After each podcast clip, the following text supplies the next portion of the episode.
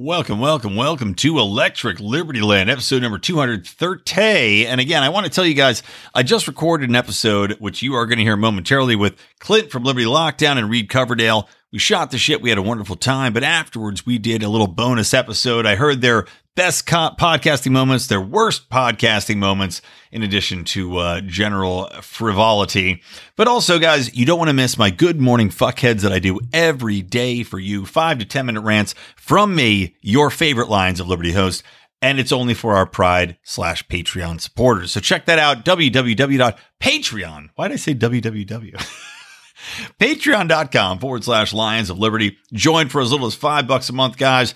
Get all our bonus content, including Good Morning Fuckhead, Do Nothing Man episodes, Conspiracy Corners, and much, much more, including degenerate gamblers as we get back into the football season, which we love, telling our horrible stories of woe and also placing some bets. Patreon.com forward slash Lions of Liberty.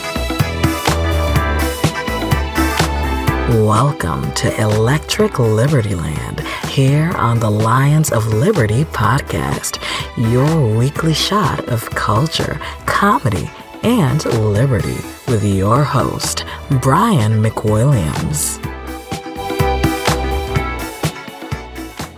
Hot damn, I'm here with some hot dudes. is that just is that just what I should do now? Just the podcast. Hot Liberty dudes on tap here with Electric Liberty Land. Uh, yeah, guys, I got some uh, I got some hot dudes in here with me today. Clint from Liberty Lockdown and Reed Coverdale from the Naturalist Capitalist. But we had a little bit of issue with Reed's mic, which through the efforts of uh, the combined super team of JJ Boogie, who's an awesome libertarian and musician who's been on uh, the show before, actually on Mark's show. Give him a follow on Twitter through the combined efforts of JJ Boogie and also our all-star VP of social media, Justin Campbell, who went through and uh, and cleaned up the audio even more. I think we've gotten pretty good. And if it's still not up to your ear hole standards, well, you know, suck it up, skirts. It's not a perfect world. And it's a fascinating conversation. So without further ado, let's hit it. All right, all right, all right, guys. I am excited to be joined by two gentlemen who have uh, become upstarts, powerful voices in the Liberty movement, and who I'd like to welcome back to Electric Liberty Land, and we'll tell that story in a moment. but that is that is the one and only Reed Coverdale uh, from the Naturalist Capitalist and founder of the John Stossel Mustache Exchange. Reed, welcome back, buddy. Thanks. It's nice to talk to you sober, Brian. How dare you, sir? I was sober as a bird. Uh, and also, I am joined by Clint, last name redacted from Liberty Lockdown, who is here again. And I, will give the backstory. Um, yeah, so we did, yeah, I did a case race. I think I talked a little bit about this on the show, but I did a case race with Will Fight and uh, a few other people. Toad, uh, you know, from the Tower Gang was on there. And uh, I won to my credit. But I then decided it'd be a great idea to do a bonus show with these two gentlemen who had popped on the uh, the stream later on. And uh, wow, I mean, fucking hell, that was that was quite a show. I don't remember any of it. Uh, I went back and listened to it, and it was pretty painful. What were, what did you guys take away from it? Did I impart a lot of words of wisdom to you on on the, the libertarian podcasting game? I took I took away a lot a lot of hatred and a lot of jealousy. that's, Dude, that's was, what I remember from it. But oh my god, it was it was playful though. It was so bad. I know. I was. It was funny. I was. I was trying to. I was like so drunk, and I was trying to be playful about it. But I listened back. I was like, I just sound drunk and mean.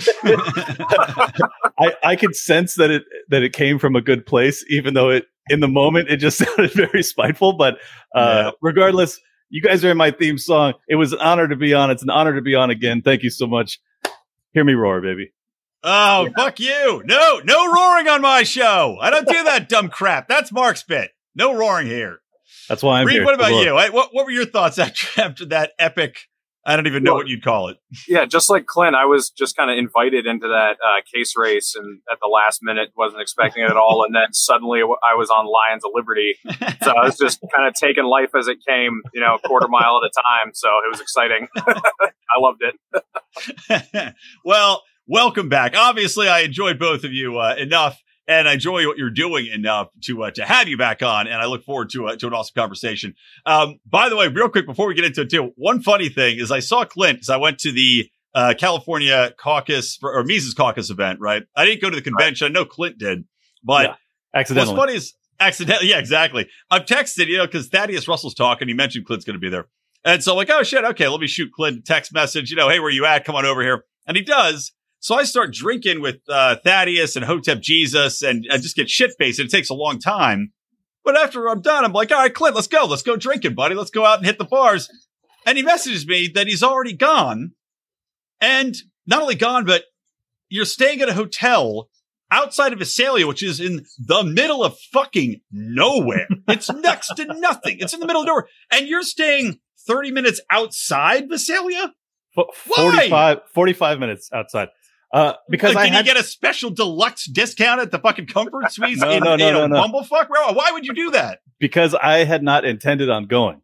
So I decided last minute to go, and I was like, I called up the hotel that was hosting the event. I called up the hotel that was hosting the LP event. Both of them were sold out, and I was like, well. I don't know what I'm going to do, but I need to get on the road because I just wrapped up work. I got a six hour drive in front of me. I hop on the road, hit the five, head straight out there. And on my way, or, or, I just figure once I get there, I'll use hotels tonight and I'll just get whatever the closest thing is. No bullshit. Closest thing was almost an hour away. So, so I'm waiting for you to stop fucking rubbing elbows with my legends over there, and uh, and you get all shit faced. You do a special interview with them, which breaks my heart. I'm not even invited. Devastating. And then, and then two and a half hours later, you hit me up going like, "Hey, you fucking loser, where you at? Let's go party." And I'm like, dude, I'm I'm already back at my room, you know. That is depressing. Well, you know, man, I, I even I had a tiny couch you could have slept on. I was in the handicapped room. You could have just curled up like a you know like a dog in the dog bed. That that would have been a better play, but I thought I thought I wasn't sure I was going to hear from you, man. It was a couple hours that you were with. with I know, I, know I don't, I don't blame you. It was ridiculous. So anyway, getting getting into it though. So you know, both of you guys have had a lot of success coming up. Your show's really blown up. You're getting very well known. I want to hear a little bit about what do you think? You know, what do you think you're doing right? Because a lot of people within the movement now, and also I want to hear two two prong question. What do you think you're doing right and different? And are you mostly getting people listening to your show that are already in the bubble, right? The Liberty bubble? Or do you think you're breaking through and reaching people as we all are striving to do outside of our Liberty world? And I'll, uh, I'll, I'll hit up Reed first. Yeah, so what I think I'm doing right was uh, Unity was an extremely easy topic to capitalize on and monopolize on because nobody else was really pushing it. So, uh, you know, I mean, it's the typical libertarian thing. You know, I'm a real libertarian. No, you're not. I am. You know, everyone just fighting with each other. So, trying to get everyone to uh, see the bigger picture and who the real enemy is, you know, that was kind of an easy message to uh, push because no one else was. And, and I wasn't the first guy to say that by any means. But, uh, you know, I just happened to be in the spotlight at the right place at the right time saying it. So there was a void and I filled it. And uh, as far as the, um, you know, reaching other people or just people in the liberty movement. I think I'm doing both, but the ratio has gone way up to the bubble because Dave Smith uh, has really promoted me, and you know, all his fans come over, and then Ryan Dawson has been on my show a bunch of times, so all his fans come over. Um, so it's it's definitely not as balanced as it used to be, but uh, definitely still getting people outside the bubble. I get messages every day about people who are joining the Libertarian Party yeah, because nice. of me, at least in part, or you know, they, they mentioned me. So yeah, definitely both. But awesome, man. What about you, Clint? What are you What are you doing different, man? What do you What do you think the key uh, is to uh, reaching the people and expanding the movement? Well, I can't say that I'm I'm having the same luck in getting people outside of the the libertarian circle that Reed probably is, just because I'm not so much of a unity guy. I think that I think that my delivery is more one of um, righteous indignation and and fury. So I think that I I'm attractive to people that are very upset. uh, which, Sexually and in the movement. oh. Angry yeah. people. Clint, fuck me now. that goes all the time. Yeah, it's like that. Um, I get DMs Drive down from, the street, look for angry prostitutes. All right, so I get I get DMs from dudes all the time, just screaming like, "Dude, you inspire me. You want to hook up? What's up?" You know, like that type of shit. So it's pretty good. Um, so I think that was kind of the niche I filled was that there was a lot of rage in this scene mm-hmm. and, and it was not being tapped into. It wasn't being acknowledged. It wasn't being utilized. Uh, so I came into it as one of those people. And I just used my platform to vent about the LP, about the direction of things, about the lockdowns, about the direction of our country, the planet, tyranny on this fucking earth. I was like, I just came, you know, guns out, ready to rock. And I yeah. think that, that that was the void I filled is that people were sick of tepid milk toast takes when our fucking lives are being ruined. And you know what, man? That's that's, that's what I did. That's hits on something. You know, it's like libertarian. This is where I think the Mises Caucus, you know, I, I which I like their messaging going for principle, right?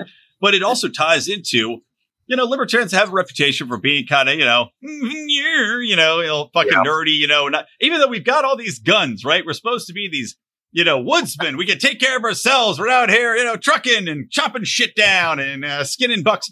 But the reputation of libertarian is not this manly man that, uh, you know, the panties should be dropping over. It is the weenie. And I like that concept of, you know, like we need to be angry. I mean, that's my problem with libertarian platform from the, the national perspective, right? The national party is it's very wheedling. It's very kowtowing. It's very, you know, okay, what's, which, which way to go? Which way is the wind blowing? Instead of just being like, Hey, fuck you. You know, this is the way we're going and we're pissed off about it. And like Clint just said, the shit we're dealing with is life and fucking death. Why are we not pissed off all the time?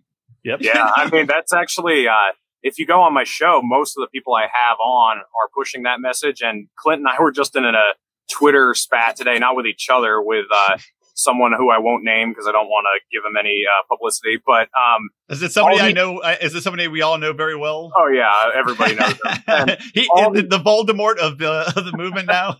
well, uh, I don't know. There's a few of people you could ascribe to that. Label, yeah, true. But, um, they they just do nothing but tear down people who are actually doing something. So a lot of people, when they hear the unity movement, they think milk toast, like, oh, don't offend each other. It's like, no, it's not what that means. It means stop attacking your fellow libertarian who's actually doing something and go do something yourself. Uh, you know, all these guys who devote, uh, devote all their time to digging dirt up on people from social media posts from five years ago yeah. when we're living under this tyranny. It's like, guys, let's be on the same team. Like, why don't you direct that anger toward the state or toward the media or, you know, toward any of the bullshit that's going on. Don't aim it at your buddy, aim it at the enemy. So right, that's really what unity is all about. But well, and also it's like, you know, it's like these people, they, they dig up this old dirt because they want to damage somebody they don't philosophically agree with a hundred percent. But at the same time, right. anytime you dig up that dirt, what happens? Well, the people that really hate them, the people that are really in power, not just people arguing within the movement, but people on the left, people in the media, like for Dave Smith, let's say, you know, He's running for president, right? God bless him. He's got my support.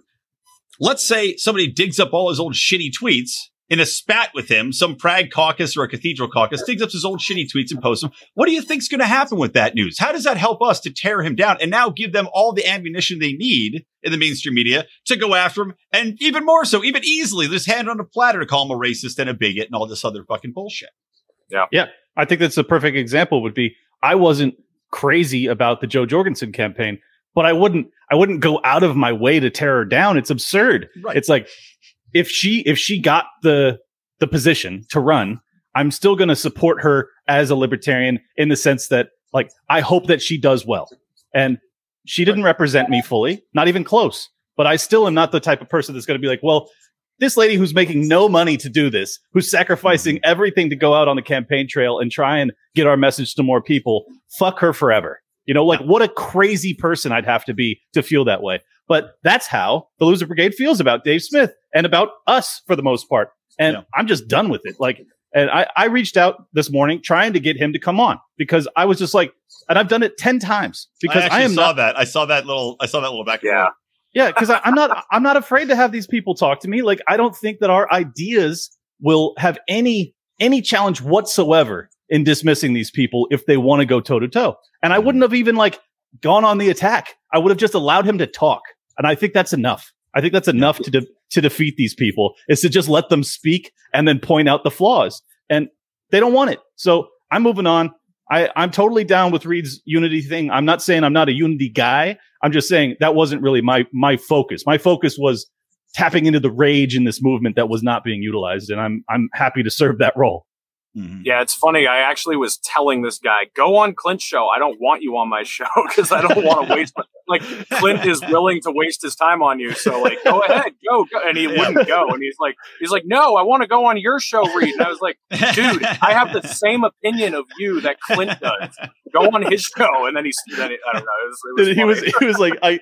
Oh, I didn't know that you felt that way. I was like, "What the fuck?" like, How did you not know that? so funny. Well, it's it is funny uh, though. Like the, you know, certain people in the loser brigade, uh, as he as you called them, they go out and, you know, you look at some of the debates that we've hosted on the line or the Lions Liberty Octagon, as I like to call it.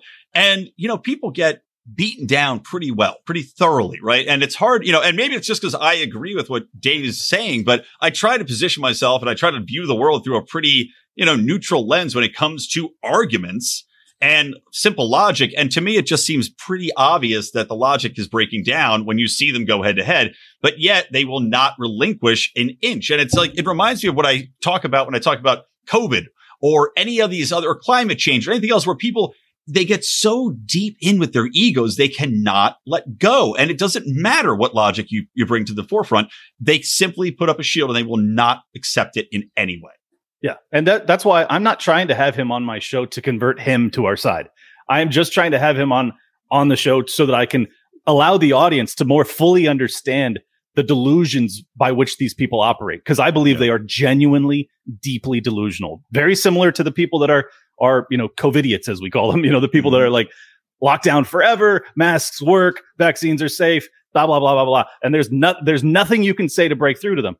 Of course, I'm not trying to have them on my show to convert them. That would be pointless. However, I think that it is valuable to demonstrate how much more well founded our beliefs are. So that was the only reason I was willing. Um, and ultimately, like if he ended up coming on and being like, you know what, I've been going hard on Dave for no reason. I'm going to back down.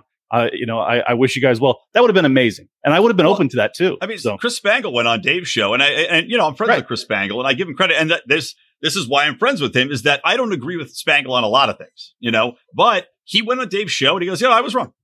I thought as I was wrong. You know, I still don't agree with on everything, but you were, you know, I was wrong in this. I'll fucking own that and, yeah. you know, back off. And now he doesn't go out his way to criticize Dave all the fucking time. Hey, there you go. Someone, someone with a little bit of character. Amazing. Right. Yeah. Exactly. Yeah. I mean, I think that uh, a problem we have is we've uh, ca- uh, characterized everyone as red pilled or blue pilled. But then you've got Justin Amash, who a lot of people call blue pilled and you're grouping like all these complete losers with Justin Amash. So I came up with the uh, term uh, "bitch fuck fucks." That's what I call them.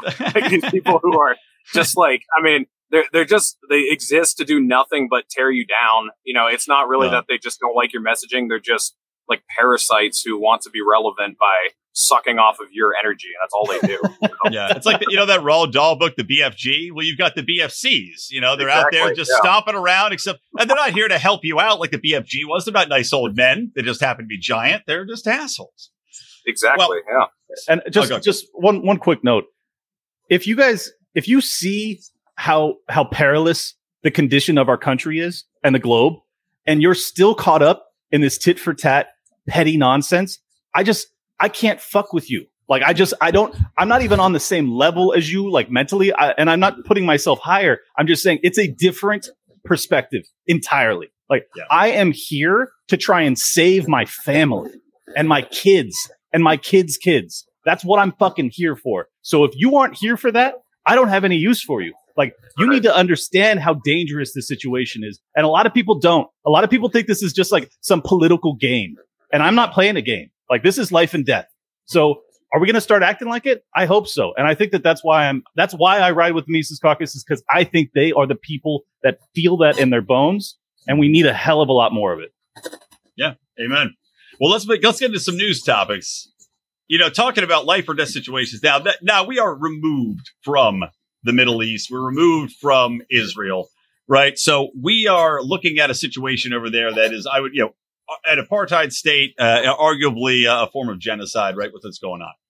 Um, but the average American just looks at it as, all right, well, we, we've always supported them. We support them. There's a lot of Jews here. There's a lot of Jews there. Let's not worry too much about it, right? We, we're not, we're unaffected for the most part.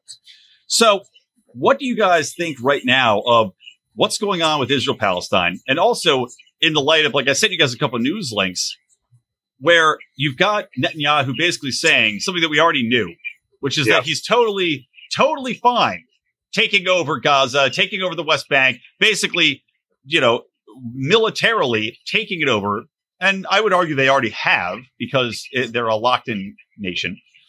And also the fact that we also see a report of bombers taking out a building because they were frustrated with yeah. the fact that these that that Hamas has a, a, Gaza. By the way, somebody's I'm hearing a little bit of feedback. I think it probably is Reed because you don't have headphones. Yeah, sorry. Um, I don't know. Try, yeah, maybe just turn it down a little bit because I was just hearing myself. Anyway, uh, go ahead, Reed. Start it up since yeah, I mean, it's funny because if you call Israel an apartheid state, you make the Zionists angry, and then you say, okay, well, if it's not an apartheid state, then they're attacking a sovereign nation, Palestine. Is that what you want to say? And then they get angry at that too.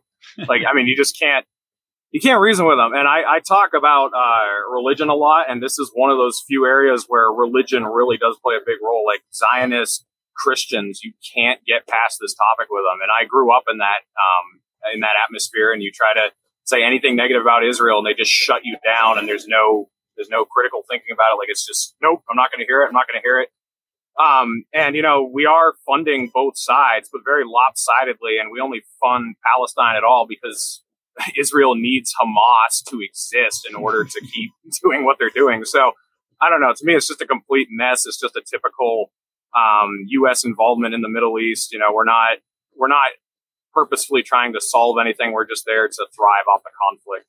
It kind of reminds me that's a that's an interesting point. I like it a lot. Because talking about how you know the Israel does need Hamas, otherwise they're just you know a universal evil that's just beating down poor people without. It's like this. us with Al Qaeda. We need Al Qaeda. Right, same exact exactly. Thing, or so. it kind of like the boys. You ever watch the boys on Amazon Prime? It's like a, a great superhero show that really. Ex- and by the way, a very libertarian superhero show, I'd say, because it's exposing crony capitalism, government, the dangers of of you know investing everything in the military and the government. Uh, but they invent super terrorists to fight the superheroes because otherwise, if the superheroes can just take everybody out like that, what do we need them for? And to your point, you know, the U.S., yeah, we need the same thing. Let's create some super terrorists. Let's go out there and arm Al Qaeda. Anyway, uh, Clint, what do you think about the situation down there, man? Are we gonna are we gonna back Israel to the end of time? If what do you think? If, if are they going in to conquer West Bank, and what do we do? Oh, I think we're going to back Israel to the end of time. Um, I, I don't think there's any chance that we change course on that. That is, in my opinion, largely how our political system is ran. Is whoever gets, uh, whoever promises the most support, even even if it's not overtly, but if they just do it behind the scenes, like mm-hmm. we will we will pay allegiance to your nation. Uh, those are the people that get elected, and I think that that track record proves out on the presidential level. Um, even with Trump, Trump was very very pro Israel as well. So uh, honestly, this topic is not, it's not my forte. I, I don't, I'm not going to pretend like it is. I've learned a lot from watching Ryan Dawson and, and him going on Reed show. And, um, I've learned a lot over the past two weeks, to be honest. So Is, I'm going to be, Ryan Dawson, it's anti neocon. Yes. Right. Yep. Yeah. Yeah. And so uh, basically I'm just going to parrot a bunch of people. So I would, I would rather not do that. So I'll just give you my, my only take that's, I guess, personal to me is that I will always stand with the side that looks as if they're being um, trampled. And to me, that appears pretty pretty evident that it's the Palestinians. Yeah. I mean, they're yeah. they're way outmatched. They're way outarmed. Uh, they're they're losing way more people. Uh, they're losing lots of children. I just think it's it's awful, and I would love love if I didn't exist in a country that was funding it. Um, I don't even care if they're funding both sides. If they're funding one side, I would rather us not be be involved. Uh, and as it appears today, it looks like we are we are funding the destruction and the eventual takeover of that little slice of land. And I, you know, if it leads to World War Three, um, don't blame the libertarians. We we wanted nothing to do with it. we gotta love that too. They're like, well, we're funding both sides, everybody. That's all right. It makes us morally uh, inculpable. But you know, it's also one of those things. I wonder, you know, as libertarians, obviously, and this is kind of funny because we see Black Lives Matter is now standing with Palestine, right? And and it, uh, great, go for it, because they you know they would also argue that uh, Israel is in fact the white supremacy or white supremacist of the region, and I don't know. I guess you can argue that if you want to. Um, yep. Yeah, it is. I mean, it really is kind of true. It's far truer yeah. there than I'd say it's truer here as far as oh, yeah. a white supremacist society being in control of everything. But I wonder this: Do you think and, you know, this kind of harkens back to Ron Paul. Ron Paul had called out AIPAC, right? And we used to do back when Lions of Liberty was just a website. we did a, a whole thing. Ron Paul got these amazing 32 points at the end when he was retiring from the Senate. He was given us, uh, or, or, uh, Congress. Yeah. Sorry, Congress conflating with Rand. He gave this, you know, great speech with 32 points and we went through point by point, but I wrote a whole piece about AIPAC and how, you know, it was so amazing for him to call them out. But the political power, the monetary power, and the PR power of being able to tear down somebody as an anti Semite, which they wield like a cudgel, makes me wonder, you know, can a political party take that political stance like the Libertarian Party if it grows some balls, right? Dave Smith, I'm sure, will take that stance. Is that a death sentence? Or do you think, having seen Black Lives Matter now jump on the pro Palestine vote, do you think culturally we've gotten to the point where we can finally cut this shit off and stop feeding this monster from our teeth. I've actually seen some of the people who I grew up with who were extreme Zionists start questioning, okay, why are we still supporting this? You know, I mean, I, I think it's finally starting to crack. And like you said, a lot of mainstream, not, not even just Black Lives Matter, but a lot of mainstream like talk show hosts are critical of the unwavering funding of Israel. So I don't know. I mean, maybe people are finally starting to see through it, finally starting to get sick of it. Um, the thing that's annoying is uh, you, will have politicians like AOC or Bernie Sanders who vocally oppose supporting Israel, but then they vote to fund Israel. Right. And that makes me wonder if it's just controlled opposition, if it's just a psyop to make it appear as though there's an anti-Israel and a pro-Israel side in Congress. Because I mean, who other than like Thomas Massie right now is really against AIPAC? I mean, who really? I mean, I, you know, in in uh, rhetoric, some of the Democrats speak out against it, but then they usually just vote to fund it anyway. So yeah. Clint, what about you? What are your thoughts, man? Uh, personally, I I just want to take the libertarian position on this and and not worry about whether or not it's palatable. Um, that's I think that the there is a desire for truth telling and honesty, even if you're wrong. That if we don't fill that void, uh, we're doomed. So I think that it's important that we be very, very honest about what we think. And if if if it's a topic that we can't come to a consensus on, state that. I think immigration's a perfect example too. Like we don't have a firm consensus amongst libertarians as to how to handle the border. I would rather that not be what we run on. Now, yep. there are areas where we do have consensus. So let's focus on that. If Israel and Palestine, if that comes down to a consensus thing and we actually have a consensus, I'm fine with running with that. Um, I just, I don't really care if it's politically palatable because we're not, I'm not in this personally to get 51% of the vote. You know, yep. like I, I'm here to convert people and I'm here to like save people and save their their souls. Even like I would I would much rather us just tell the truth about what we think about these situations and let let God sort it out because I would just rather have a clean conscience when this whole shit comes crashing down. Um, so that's that's my perspective. Yeah, I mean, it, it, the easiest thing is just to say take the libertarian stance that we shouldn't be giving foreign aid to anybody. Amen. you know, it should be easy to get yeah. libertarians on board with that. So yeah, you think? I mean, you'd think that would be especially in light of well, not only how much money we spend at home, but just looking at the amount of you know if you if you trust the left or you believe the left you know the amount of people that need help that uh, are desperately in poverty which you know isn't true but you would think that the tulsi gabbard argument right and and tulsi i obviously wasn't on board with a lot of what she said but when she did run she had made the point she says look bring you know end these wars spend that money on healthcare you know, and it's like, okay, I don't agree with universal health care, but I could certainly fucking support that uh, in, instead of continuing to bomb the shit out of everybody, continuing to do nothing, continuing to, to fund things that make no sense. So, you know, that's where it also strikes me like there are a lot of libertarians, and I don't know what you guys thought about Tulsi Gabbard, but you know, there's a lot of libertarians who just said, you know, screw her because of her views on healthcare and climate. And in my opinion, we can't simply say screw her. You can't write people off because uh, one or two of their views disagree with you, and they're big views. Don't get me wrong. Climate change is a big initiative. They're trying to rebuild the economy.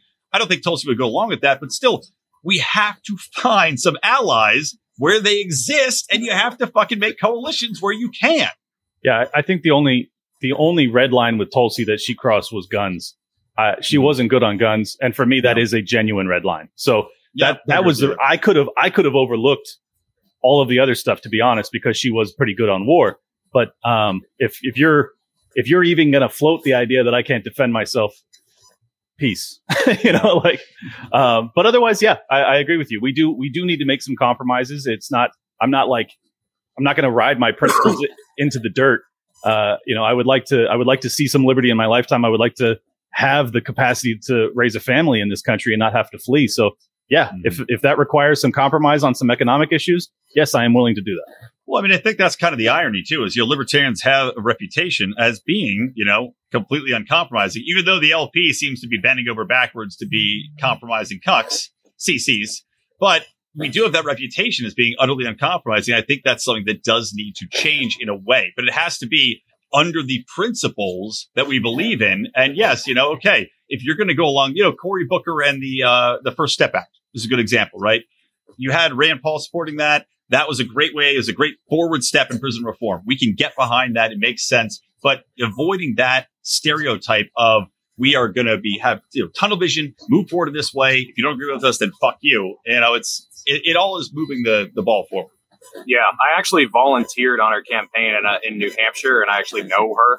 but um, it was tough, especially the gun thing that Clint brought up. Um, and I actually uh, really uh, I harassed her a lot on that issue because she was in New Hampshire a lot, and I told her, you know, you're losing a lot of, you know, you're losing a lot of votes because of this. You know, that was the only real angle I could use. But um, yeah, I agree you, with you. you. I mean, you I, didn't harass her enough until she got a second white streak in her hair. That's how you know you've gotten to her.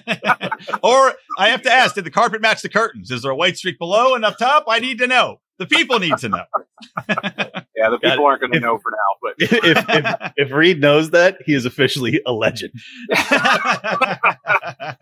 Reed, uh, Reed looks no, up. right. Reed, Reed, looks down, and then looks up, and his mustache has a streak in it. like, oh! yeah, no, uh, but you're right. I mean, you know, that that's a great way to also show people who aren't libertarians, like, hey, we agree with you on a lot of this stuff, and it makes them more interested. I actually converted a lot of Tulsi supporters to libertarians after she dropped out. Um, and even while I was on her campaign, when we were, uh, you know, like a couple volunteers, we were putting out signs and we were riding in a vehicle together, and I was telling them why free college was a horrible idea and why Medicare for all was a terrible idea and why gun control is stupid or whatever. So you know, you infiltrate the other side and you show them like, hey, you know, you guys are right here and here and here, but you're wrong here, here, and here. If you're just screaming at them from across the street that they're commies and that they want to take your self protection away, they're not going to listen to you. But if you go and talk to them and show them like, hey, you know, this idea is great, but think about this one, then you can actually make progress. So yeah, amen. All right, now I'm going to take a time out. It's going to be extra funny because I've, I've never done this before. Usually I just enter it in. But since we have a, a stream, we're doing more on YouTube. Time for commercial break. Commercial break, guys. As I plug Zippix, Z-I-P-P-I-X, toothpicks.com. You can use promo code ROAR, R-O-A-R, and get 10% off your order. These things are awesome. I'm chewing one right now. You know, Clint down there vaping. Get off the vapes, man. You can get on these Zippix toothpicks caffeine infused, baby. These things are delicious. They are cheap, cheaper than vaping, cheaper than cigarettes. Made in a lab, FDA registered, and uh, and I'm not gonna lie, they're a, a huge hit at parties. And also, I chew them when I'm drinking because they help with my hangovers. The B12 caffeine toothpicks, they are fantastic. So again, check those out. Use promo code ROAR at Zippix, Z-I-P-P-I-X toothpicks.com. I was actually going to ask you guys to like kind of like wave your hands back and forth and do a little dance during. I thought that'd be really fucking funny. hey, I'll, I will quit vaping if Zippix sponsors me. Hit me up, zippix.com, Z I P P I X. Let's go. yeah, you know, actually, Clint, uh, the owner, Marcus, had asked me for some recommendations. I'll recommend both of you guys. It's a good Love deal. It. Good Love deal. Um, but you got to tell them to use promo code uh, ROAR. That's the only catch. uh, all right, so getting back into it. So moving off of, of Israel Gaza, as uh, it still sounds like somebody's raping a fax machine, which we'll, we'll, we'll, clean that up in post. Somebody, somebody somewhere is getting a dick pic of Reed's penis faxed through to them, and they're like, "I didn't even know this fax machine still worked," and it's just you know, coming out on a dot matrix. Um, so uh, you know, I wanted to get into this you know, we're talking about a little bit about vaccines earlier and COVID, and I don't want to spend too much time on COVID because it's just as it's overwhelming and we've been talking about it nonstop. But what do you guys think about the Merriam-Webster dictionary editing the definition of anti-vaxxer to now include the opponents of mandatory jabs, right? This is what it now says. This is the official definition. A person who opposes vaccination or laws that mandate vaccination. Yeah, I think um, it's actually unnecessary to change the definition because you don't even have to do that anymore. I mean, you can have the dictionary define something completely black and white, but in today's society, words, definitions, standards don't mean anything anymore. You can, I mean, you, can't even have a conversation anymore. My dad uh, used to teach philosophy and he stopped like five years ago because it was pointless because you could, uh, you know, you could show someone that their conclusion wasn't uh, consistent and they just didn't care. Um, and you know, people say, "Well, to me, this word means this." Mm-hmm. Okay, cool. Like, your, your not, truth. It's your yeah, truth. exactly. so yeah. I don't know. I think it, they don't even need to go that far, but they did. So I I actually love it because it reminds me. It doesn't remind me. It is straight out of 1984. I mean, it is Orwellian by definition. Uh, so uh, they'll rewrite that definition eventually too. But uh, yeah, I, I, think it's I, I think it's great. I think it's great because it really shows that the language is evolving under our feet, and and I feel like a crazy person because I used to be considered you know a fairly progressive person in the 90s and early 2000s, and now and now I'm some alt right you know bigot or whatever because I don't make you know I don't put Black Lives Matter in my Twitter handle or some bullshit. Yeah, or, so, or your or your pronouns.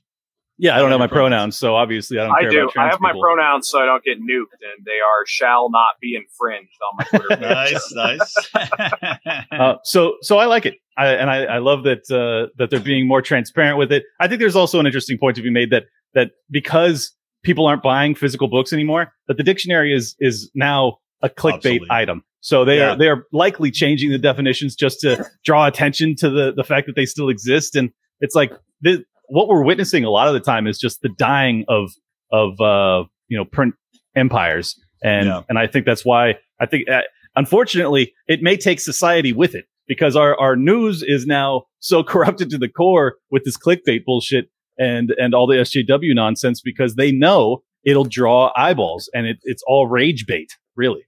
Yeah, no, I was gonna. Uh, you you made a, a, point. I was thinking the same thing. Is that this is clickbait? I mean, for sure, it, it might be kowtowing to the liberal liberal mob, but it also, without a doubt, is clickbait. They knew. It's like when PETA puts out a press release about a Super Bowl ad that had no chance of running. They're like, "We're going to show fifty bunnies being slaughtered," and you're like, "Oh, they turned it down." You know, it's like the same fucking shit. It's just it's yeah. just a PR stunt.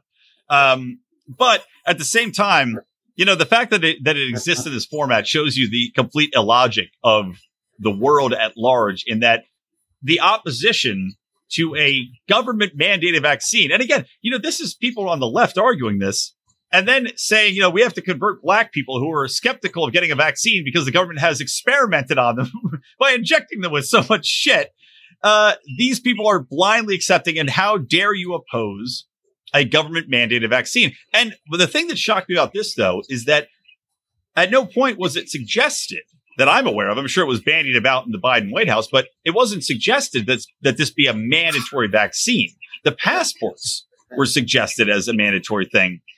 So I was like, this is a kind of a bold step by Merriam Webster to invent a definition which, to my knowledge, does not exist in the public lexicon yet. Yeah. Yeah. No, that's. It, oh, go ahead. Go ahead. You can go, Clint. Oh, uh, well, I was just going to say, uh, you know, shout out to the black community. They're no longer just experimenting on you. It's now all of us. Aren't you happy? equality. This is progress. this is equality, folks. Oh no, not not, not equality. Uh, what's the word they like to equity. use? Uh, equity. Equity. Equity. we are yeah. now equitably treated as lab rats. Pretty dope. Um, yeah, I, I mean, I, again, it just doesn't bother me because it's like, I yeah, call me an anti-vaxxer. I don't care. Call me a racist. I don't care. I'm none of those things. But I don't care if you call me that because this is not like the the Overton window of acceptable opinion. Like I am going to break through that motherfucker and I'm going to tell you what I think no matter what. Mm-hmm. So like, call me whatever you want, man. It's just, it's a, it's a losing battle. And, and I actually got into it with Nick Sarwark today about this. He, he tweeted out the most fucking insane thing I've ever read when he was like, if you can't get your message to be received how you intend it is like would that be a good thing basically like would you would you still use the media and i'm like The media is never going to allow our message to be received positively. You idiot. Like, yep. where have you been? Yeah, Gary Johnson got dragged for eons because he made one misstep about Aleppo. Now, was it a big misstep? Yes, it was. But still, eh, had he not been a libertarian, they wouldn't have crucified him over it. If it was no. fucking Hillary Clinton, they would have moved right past it. And we all know that. So I don't know. Yeah, I think uh, th- there are some really good people on the left who are opposed to this craziness because they know it's going to be turned against them. I mean, so many people are looking at this as something that's just going to be used on the right, but they're going to use it against all of us. You know, they're just mm-hmm. the the center left woke people, you know, they're just using them as pawns right now. They're not, you know, they're not protecting them. They don't look at them as their their favorites or something like that. They're just using them as idiots right now. And as soon as they can, they're going to turn it against them too. So, you know, it, this is, this involves all of us, not just the right. I think that's actually really hopeful because if, and I, and I, we're seeing more of this. Black Lives Matter talking about how they, they're not getting anything. They can't even get a meeting with Biden and shit like that. The, the supporters of, of BLM that are genuinely after, after, after funneling all that money to the Democratic uh, yeah. National Party, all this, that this how great. funny is that? I mean, I gotta laugh. It's freaking, it's pretty funny. I like it. Oh, I think it's beautiful because it's it's showing them that all you're getting from this is nothing. I mean, you're you're basically yeah. you're you're in the streets marching, you're burning shit down to get these people in power that don't give a fuck about you.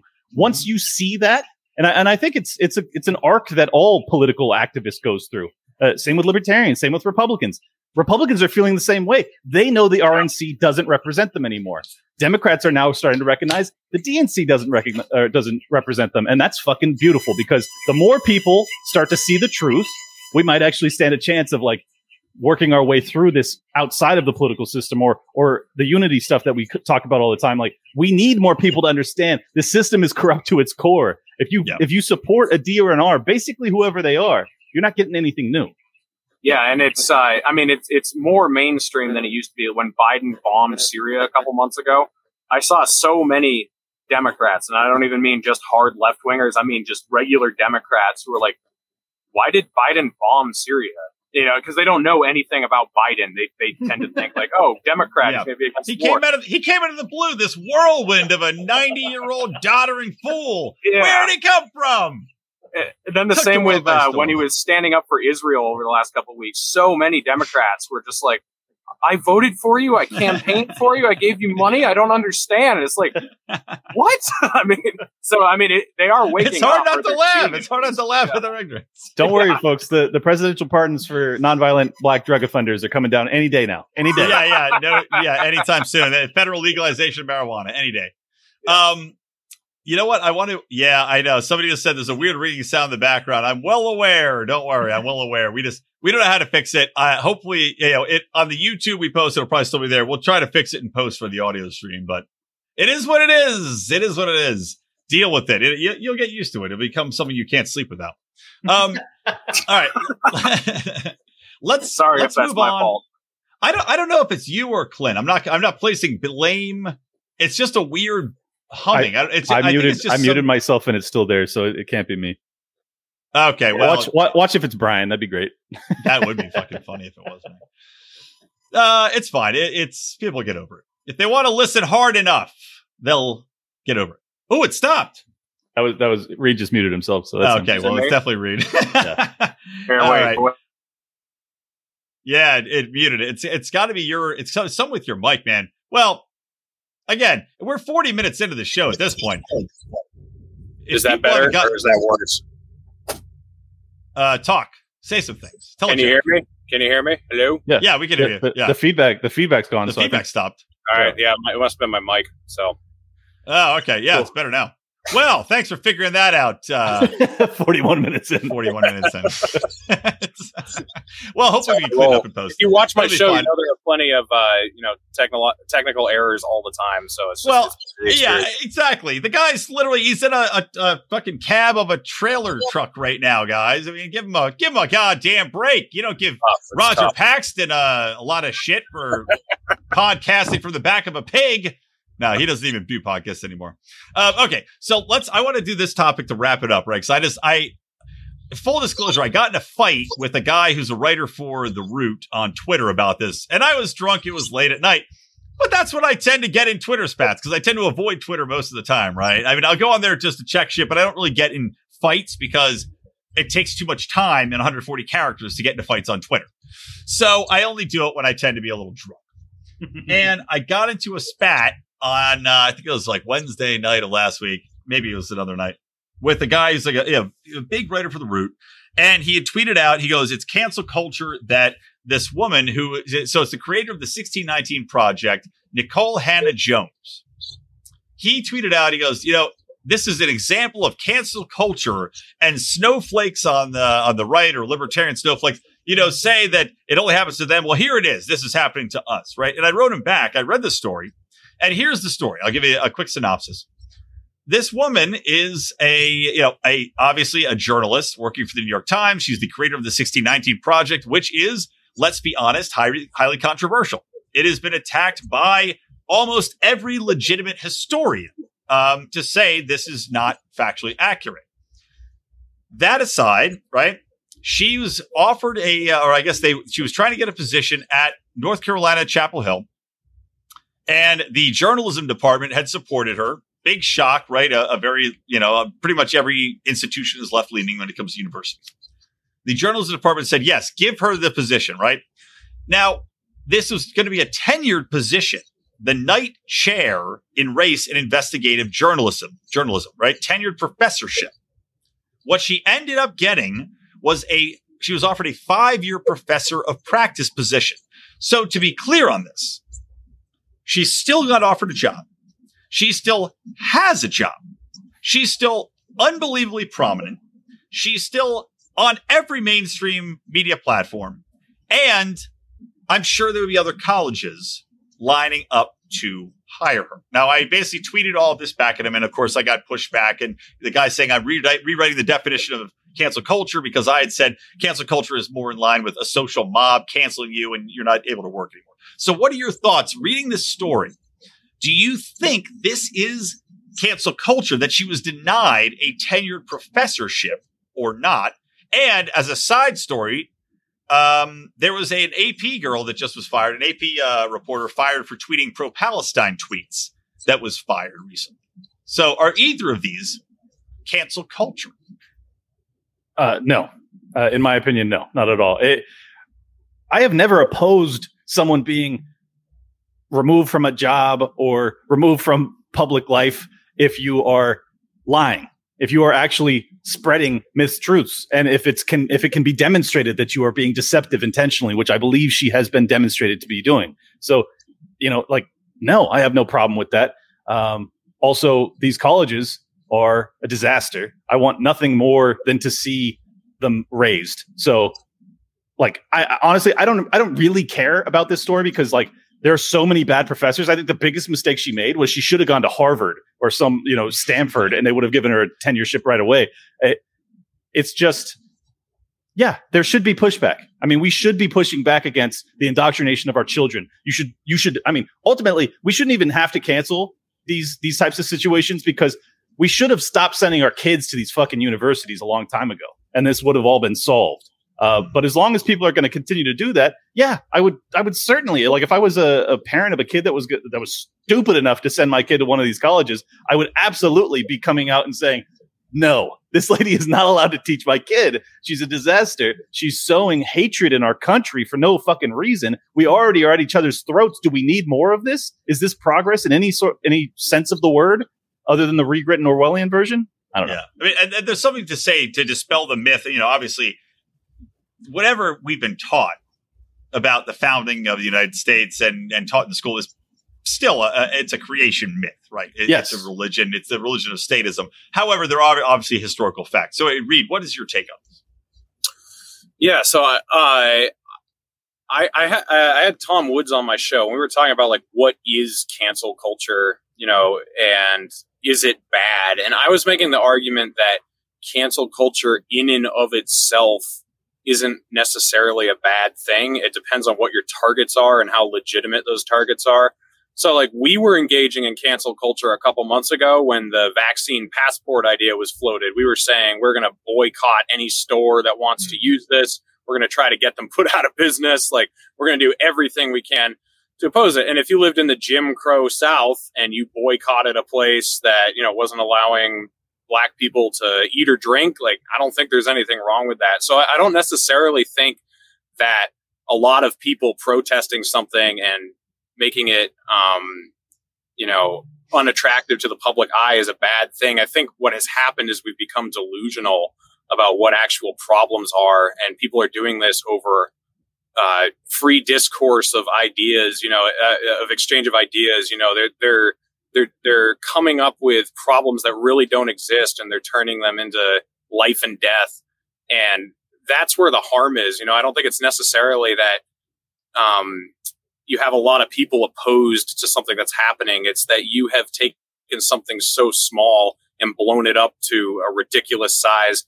Um, so I don't know. Like, I, I don't necessarily think cancel culture is bad in and of itself. It just depends on what the subject is and how seriously you're taking well, it. That's something, you know. Uh, sorry, go ahead, Clint. I, I just wanted to say the, the beautiful irony in all this is that the reason we are not capable of canceling the right people are because of people like Nicole Hannah-Jones because they have they have built this sickness into our fucking our our right, mind space right. where we we judge things based off of like uh microaggressions and all this nonsense and we're like oh this guy this guy said like Zuby got suspended for saying hey okay dude like I mean these this is madness why did he misgender somebody yeah, because it was a trans. it was a transfer. I knew it, and and he didn't even know. So th- yeah. this is what I'm saying. I mean, if if anyone deserves to be canceled inappropriately, which I don't think this is, it's her. So fuck her.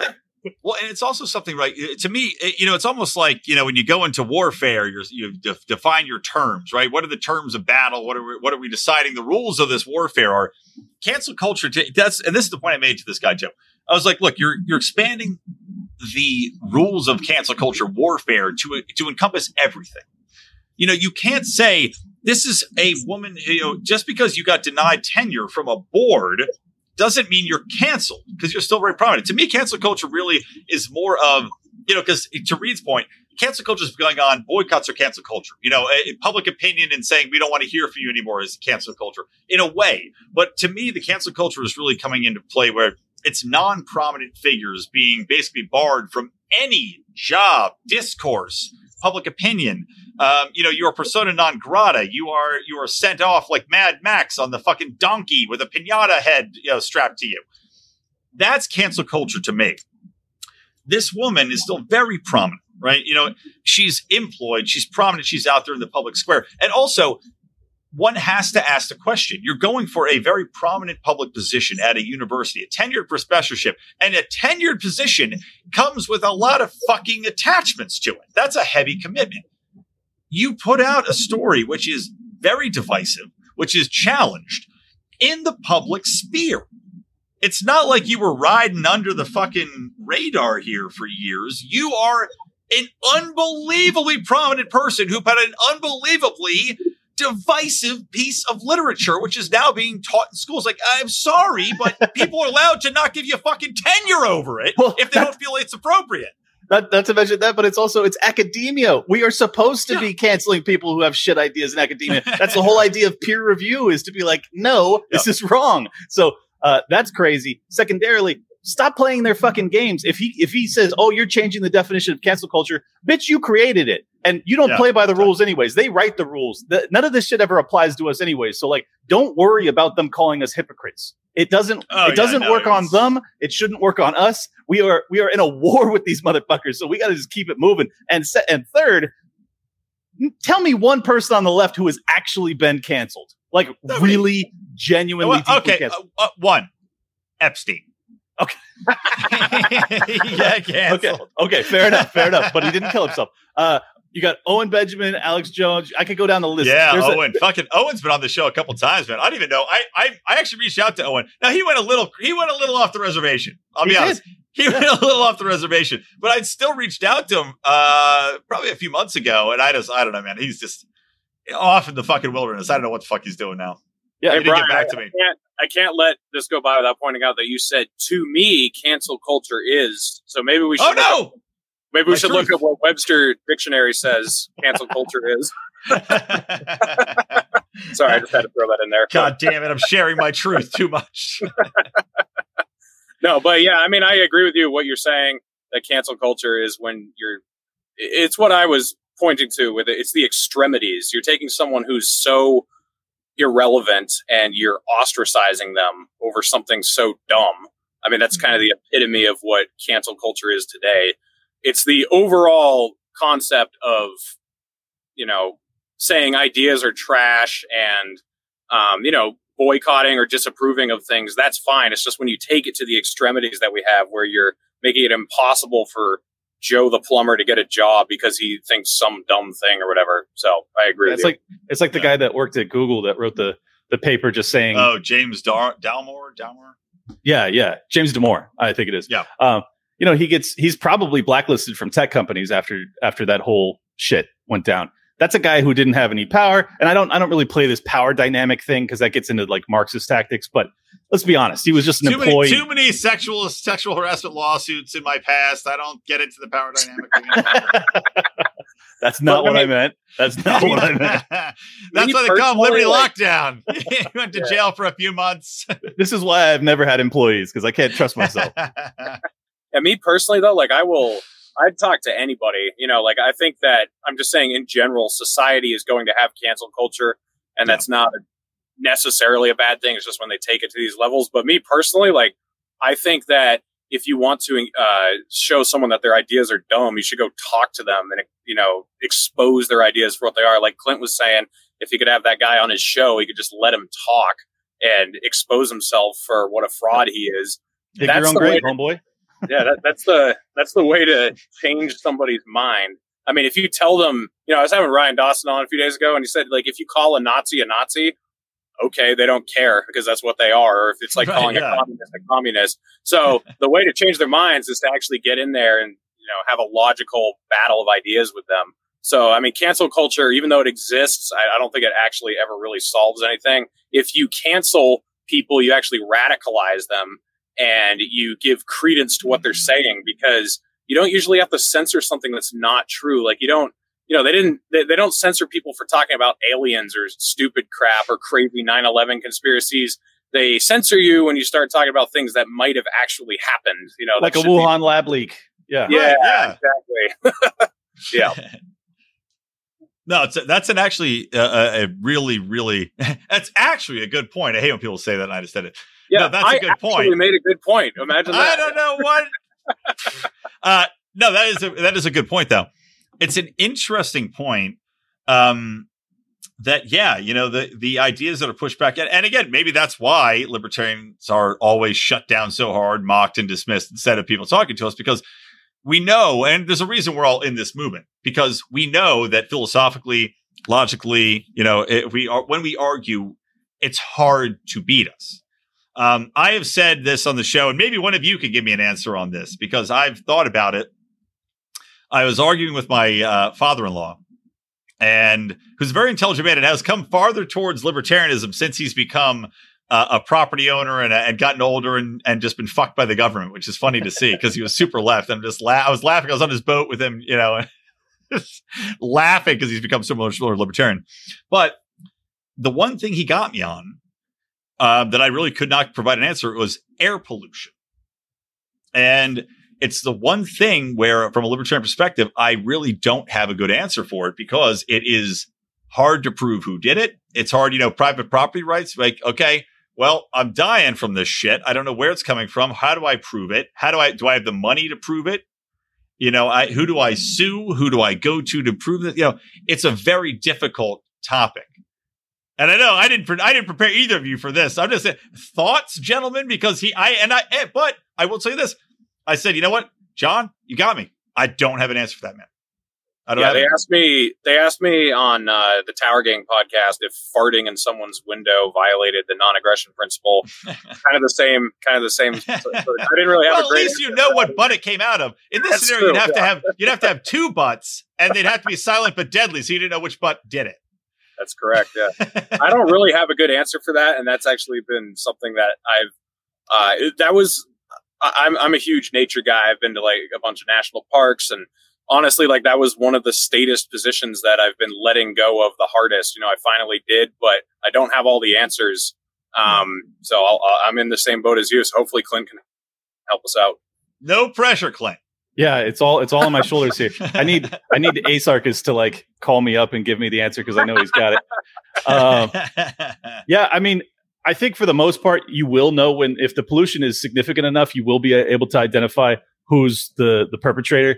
Um, obviously, if you're in somewhere like China where it's just industrial pollution is everywhere, uh, and you just don't have any regulations to to deal with it, um, I think that there are there are certainly situations where you would not know who yeah. is actually well, the one well, like that gave you the pollution.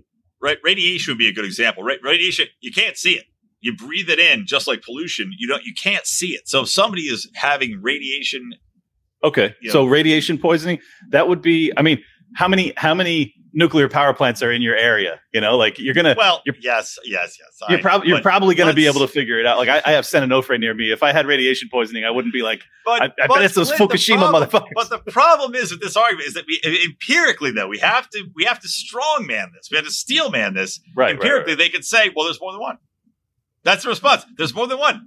Why don't you sue them both? I mean, what do you do? I mean that uh, that's that's probably the answer. I, personally, I think that the problem is is that we have uh, too much regulatory capture, where we have these these industries that are they don't have to compete, so that you end up in the situation where they're so they're so uh, financially well off that they can they can defend and crush anybody who who comes after them. I think if you were to free the market, you would have a much more competitive environment and an economy in which you wouldn't have so many monopolistic forces that can defend themselves by hiring the best attorneys on earth and just crushing the little guy. Um, so I think a lot of this is it's very it's very common that when we get into these like these these niche uh, arguments and we and we struggle to have a, a, solid answer, I always try and go back to the to the root of the issue. Like what how why are we in this position to begin with? Is it is it really that we have these companies that are just polluting willy nilly and that they don't care about the economy or that they don't care about the uh, environment. I mean, in this in this society today where people are so fucking crazy about green tech and all this stuff, I find it hard to believe that we wouldn't have um, natural like organic movements that that push these companies to be better actors. Right. Um, but we're our system is so sick as it is. It's well, like how do we get from here to there? Well, and there are. I mean, uh, organic. I was listening to uh, Michael Shellenberger, who was uh, an environmentalist who now has written, you know, a, a great book. He's great. I, am blank yeah. on the name, but yeah, you, you listened to or, or read it.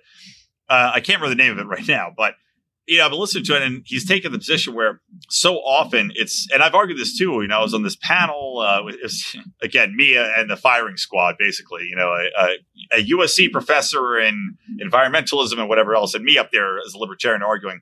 But what's funny is the argument I made was that not well, number one, human action, human intuition, ingenuity, and uh, the marketplace will drive so the solution to climate change. Right. That that was my one. And then the second thing was talking about how the third world nations that are polluting the most. Right. Let's say pollution, like because you were just talking Clint about. Okay, we have these people that are polluting. Right. We have a society set up where the incentive is actually to get past that pollution point the best thing we could do would be to help these countries that are polluting, burning coal. That's expensive. It's a you know, or it's cheap for them, but it's expensive in the carbon cost. Get them through this point. Get them to a higher GDP, a higher wealth point where they can have cleaner energy, because that is the evolution of climate. And that's the point I've been making this bill. And that's where Shellenberger backs me up and everybody else. And that's the thing is like push them forward help them forward and you don't have to fucking worry about it because the natural market incentives is cleaner, more efficient, better. And if and if we were to get the government out of the way, we would almost certainly have really high quality, zero carbon emission nuclear energy, which is yep. another problem that I would definitely throw in their face if they want to get real froggy about it. By the way, yep. Michael Shellenberger, I googled it for you just because I, as an author, oh, I would hate to hate to not have my book shout out. Uh, Apocalypse Never: Why Environmental Alarmism Hurts Us All. Yes, Apocalypse Never. That's the one. All right. Well, gents, let's wrap it up. This has been awesome. we are about an hour in. Uh, we can keep shitting, shooting the shit if you want to do a bonus episode after this for 15 minutes. It's up to you. I don't know if you guys, I know Reed's got to drive, but Um, let's. I got my ten hour off shift, so I'm good. But yeah, I'm ready right, to rock, well, we'll, we'll stay on then. We'll do. Uh, i am ready to roar, this. Brian. The goddamn right, you fucking piece of shit. Go on Mark's show, trash ass, trash ass ass monkey with that terrible cheesy garbage. Uh, all right, Reed, tell the people where they can find you. And and by the way, I'll send you guys another link to uh, to restart this uh, to do a bonus. So where can they find you? Tell them about your show. Where can they find you on social media? All that good stuff yeah, I'm the only Reed Coverdale in the world and the only naturalist capitalist in the world. So if you search that anywhere, you'll find me. But I'm mostly on uh, YouTube as the naturalist capitalist and Reed Coverdale on Twitter. Uh, follow me both those places. Got a lot of big guests coming up. Um, got Nick Gillespie coming on next month. Uh, and the next Four Horsemen episode is uh, me, my friend Eric, Ryan Dawson, and Scott Horton. So if I get a single word in on that video, that'll be amazing. But uh, yeah, no shit. Please, uh, please subscribe to me and follow me on Twitter. And uh, thanks for having me on, Brian. Yeah, man, for sure. I am at Liberty Lockpod on Twitter. Most of you guys already follow me, probably. Um, Liberty Lockdown is the show. It's on. You can follow me on Instagram, also YouTube, Spotify, iTunes. Uh, I have Gene Epstein coming on. Uh, by the way, I'm a mortgage broker, so like my expertise is really in the real estate field. So I think you'll be very interested to see what I see in that. If you check me out, uh, I'm having Gene Epstein on to talk about that.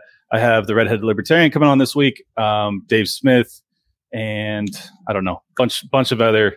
Oh, Ryan Dawson as well. So it's gonna be fun. Check it out. If you're as pissed about everything as me, you will enjoy my show. There you go, gentlemen. Uh, thank you for joining me. This has been a joy and a pleasure. I hope you enjoyed it more than the last time you were on the show with me. I know I did. I know I'll remember it far more. I enjoyed both times, to be honest. yeah, they were both great for different All right. All right. Well, for me, Brian McWilliams, from Reed Coverdale, from uh, Clint from Liberty Lockdown, and from the Lions of Liberty, always stay plugged into Liberty.